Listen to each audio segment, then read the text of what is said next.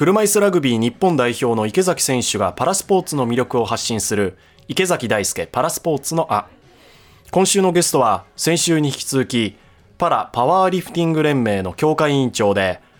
ハイパフォーマンスディレクターの吉田進さんです。前回築地本願寺で行った大会のお話など伺いましたが、今回は日本と海外意識の違いについて小沢光輝アナウンサーと話を伺っています。ではお聞きください。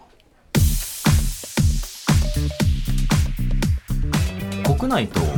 海外でパラスポーツの普及だったりとか、うん、意識などで違いを感じた場面もありましたか？例えばあのカナダに暮らす日本の元パラリンピアンが日本に戻ってくると、ああ自分は障害者なんだとすごく思い知らされちゃう。うんでそれはねやっぱりその歩道の段差とかね、エレベーターのある位置がなかなか分かんないとか、駅によってはエレベーターないとかね、それから周りの人の反応が助けてあげたいけど声かけられずにいるのがちょっと分かっちゃうとかね、向こうに言うと全然そういう感覚がない、自分が普通にみんなと混じって暮らしてるという感覚って言ってましたから、だからまあその日本で言うとやっぱそういうなんていうのかな、世の中の環境が変わってほしいなと私は思いますね。相当海外と日本でバリアフリーにも違いがあるんですね。そうですね。でも日本もやっぱり東京パラのおかげでね、だいぶ変わったことは間違いないですよ、えー、そうですね。 で, でもねまだ足んないですよね。まだまだっていうところはまあもちろんありますよね。ありますね。はい、まあ、そういうのも自分たちのスポーツを通してね、少しでもやっぱ変えていけるように、まあ、頑張っていかなきゃいけないなって思うし、もう少し自分たちの声も届けなきゃいけないなってやっぱり思いますよ ね, そうですね。そういうところでは今後のパラパワーリフティングの普及のために行っている広報活動はありますか？はい、はい、まあいろいろやってますが、その中でまあ子どもたちへの体験会、あのちっちゃなベンチ台を小学校に持ち込んで、ええ、でまあ棒がじゅっキロぐらいベンチプレスを体験してもらうんですよ。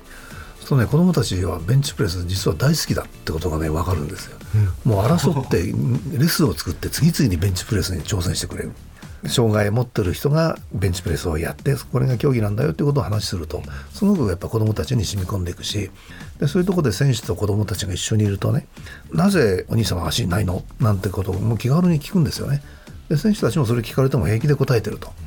障害に対するバリアがね子どもたちにはないんだなと、で妙な教育教育かどうかわかんないな、まあ、遠慮みたいなもんでだんだんだんだんバリアできてんじゃないかなと、そのバリアができないようなことを我々ができればね、すごく日本も海外に近づくんじゃないかなとちょっと思いますね。学校の生徒さんたちってやっぱ触れることでやっぱその競技の楽しさ魅力って感じるし、やっぱ競い合ってその人の力が分かったりその競技の楽しさを分かったり、まあ、それがきっかけでパラスポーツに関わったりとか関心を持ってくれたりっていうきっかけになるので、いろんなパラスポーツすべてにおいて経験してもらいたいっていう、それをどんどんやっていってほしいなと思うし、そうやってパラパワーリフティングもちゃんとねベンチ台持ってってやってるっていう、まあ、正直僕今初めて聞いたんで、 そうですか。あ、それすごいなと思って、子供用のちっこいやつね。はい、これからなんかやってみたい普及活動とかってありますか？全国的に言うとね、パラパワーリフティング用 の, あの足の広いベンチ台はほとんどないんですよ。東京と京都ぐらいしかなくて、まあ、他にもちょこっとだけはあるんだけども、全ての県に、まあ、例えば障害者が練習できるそういう体育館があればそこに必ず少なくともいちだい置いてほしいんですよ。でそこに行けばベンチプレス気軽に足の障害があってもねできちゃうよと。だからまあ指導する人も必要ですけどね、うん、そうやってどこでもできるようになれば車椅子の人たちはやっぱ腕力強いだけで生活楽になりますよね、うん、だそういうとこから入ってもらって、でスポーツ、あこういうのがちゃんとスポーツになってんだと分かってもらうだけで多分我々の選手も増えるし皆さんの生活も楽になるし、うん、次の目標かなと思ってます。やってみたい会場とかありますか？例えば歌舞伎座みたいなところでやらせてくれたら面白いなと思うけど、まあそう簡単に貸してくれるわけないなってことで、これはまあ私が勝手につぶやいてると思ってください。いやでもお寺さんだって最初はそうだと思うじゃないですか、うん、誰もが、うん、でもそれが実現したんだったら歌舞伎座だってもしかしたらあり得る話ですよ、ね、できるかもしれないですよ。誰か聞いてませんかね？いや絶対声は届いてると思いますよ。届いてるはずです。だって演出もねなんか似たような感じだし、うんね、だから本当は観客席がちゃんとあってそれで演出がいろいろできると一番最高なんですよね。車いすラグビーもどうですか、なんかいろんな工夫はされてますか。いや逆にアドバイスください逆に普通すぎて何もないんですよご覧になったことありますか。見てちょっと思ったのはね、健常者のラグビーってこうスクラムがあるでしょ、はい、スクラム的なことって車椅子乗ってるともう無理なのかな。いや結局力のあるないが障害の重い軽いがやっぱりすごいあるんで、自分みたく障害が軽くて押すんだったらいいんですけど、うん、障害が重い人って二頭筋、ね、三頭筋、うん、大胸筋とか股背筋とかないので、うん、結構関節が痛めちゃうするんでスクラムとかできないんですよ。わかりました、はい、無理なこと言いました、はい。まあ、でもそのルール上スクラム狂うっていうことはできないんですけど、うん、なんか普通に明るい中でも ディージェー とか音楽は流すんですけど、うん、ただそんな明るい中でただどんどんどんどん普通に試合を行うだけなんですよ。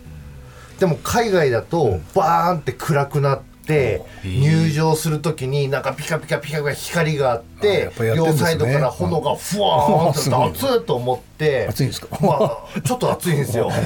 で行ったらもうそこにカメラがあって抜かれて上の大きいテレビに顔が映ってとかやっぱりやってるんですね。そういうのやってるんですよ。そういうのを見て、うん、うわ日本もこういうのやりたいなと思うんですけど、うん、なかなかやっぱりできないです、まあ、予算もかかるのと手間はすごいですよやっぱり。まあそうですよね、うん、でもそれをいとわずね、もうやるぞやるぞと騒いでるとだんだん皆さんがついてきてくれるといやそういう感じはありますね。そこをねやれるための力もつけたいし、うん、一回そういうふうにやって観客も見ててより競技とその会場の雰囲気を楽しんでもらいたいっていうのと、うん、やっぱ自分たちもあこういうことやったらこの競技ってもっとかっこよく見せれるなとか、うん、話題性も作っていきたいじゃないですか。そうですよね、まあ、そういう意味では実現したい、そういうところで吉田さんにアドバイスをなんか聞けたらいいなとかね、うん、今ちょっと思っちゃいましたけど、うん、その話を聞いて一緒にやりますかなんかをお全然違うパラスポーツ同士のコラボって面白いかもね。いや絶対面白いと思いますよ、うんうん、大会とかでもラグビーの大会とパラパーリフティングの大会を同会場、うん、隣のコート同士でやるとかそれを同時中継するとか、なんか、まあ、そういうのもありそうだね、はい、お互いの、ね、うん、ファンが来てお互い違う競技を見て、うん、もう興味を持ってもらってとか、うん、一つの手なのかなとはやっぱ思いますよね。そうですね、はい、それで、うん、もう吉田さんに全部会場のであの責任者になってもらっていろいろ明かりとかそういうのやっていただいて大変なことになりそうだいやもう、もう大変なことしかないと思うんですけど、うんうん、まあでもねそれを乗り越えて面白くしていけばねやっぱ注目度高まるしねはい、あ、それでもっとね、うん、会場があの大会パーパラリフティングの、うんね、試合も面白いけど会場も雰囲気も楽しいから見に行こうよってなるじゃないですか、うんうん、そうですよね。そういう風になってもらいたいですよね、うん、もっとエンターテインメントというかそういうところでもやっぱりもっともっとつけていきたいなと僕は思ってるんで、はい、まあ、その中でもその今後の目標や夢っていうものは持ってらっしゃるんですか。ね、私はね時々言っちゃうんですけども筋肉で日本を持ち上げるというのがというのが我々の連盟のビジョンなんですよ。でこれビジョンだと言ったらみんな最初のうちは笑ってたんですが、筋肉を鍛えるってことを突き詰めることによって障害者が障害を意識しないようにいろんな生活ができるようになる。かつ日本のスポーツ界って結構筋肉弱いからって今までよく言われてた。でもね鍛えりゃ筋肉ってそんな差ないんですよ。同じぐらいの体重だったらもう世界中に人間の筋肉はそんな差がないということで日本のスポーツ界のレベルを上げる、うん、という意味で筋肉で日本を持ち上げる、これね実現したいなと。何年かかるか分かんないけどかっこいいですね。かっこいいでしょ。これからもっともっと力をつけたいっていうことですよね。その力をみんなで共有したい感じ。はあ、うん、それはスポーツだけじゃなく、うん、障害者っていうところのいろんなメッセージがある、ね、ってことですもんね。で日本人は力持ち、まあいろんな意味で、うん、はい、メッセージをより伝えるためにどう演出していくかと、うんうん、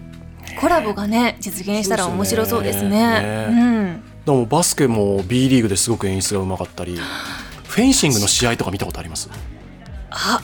結構暗くなって会場が暗くなってそう、はい、あれ一回私も見たんですけど、うん、エンタメ性がすごくて効果音とか巨大スクリーンに映し出してルールよく分かんないじゃないですか、えーはいはいはい、正直私もよく分かんなくて、うん、でも見てると、うん、なんかゲームのストリートファイター見てるような感じの、へーどっちかぴょんぴょんとか効果が出たりだからね、うん、結構ねさまざまなスポーツが演出頑張ってるんですよね。演出ってだ見せ方って大事なんですね。そうそうそう、ぜひ触れていただきたいなと思います、うんはい、そして現在赤坂サカスの広場を中心にしまして、はい、地球を笑顔にする広場というイベント開催中です、はい、で今日はですね池崎選手が実際に赤坂サカスで車椅子体験ワークショップを行ってます、ね、来てるんですよね。そうなんです、うん、ですので赤坂晴れ間も見えてきましたし、うん、お近くにいる方ぜひ参加してみてください、はい、以上池崎大輔パラスポーツのあでした。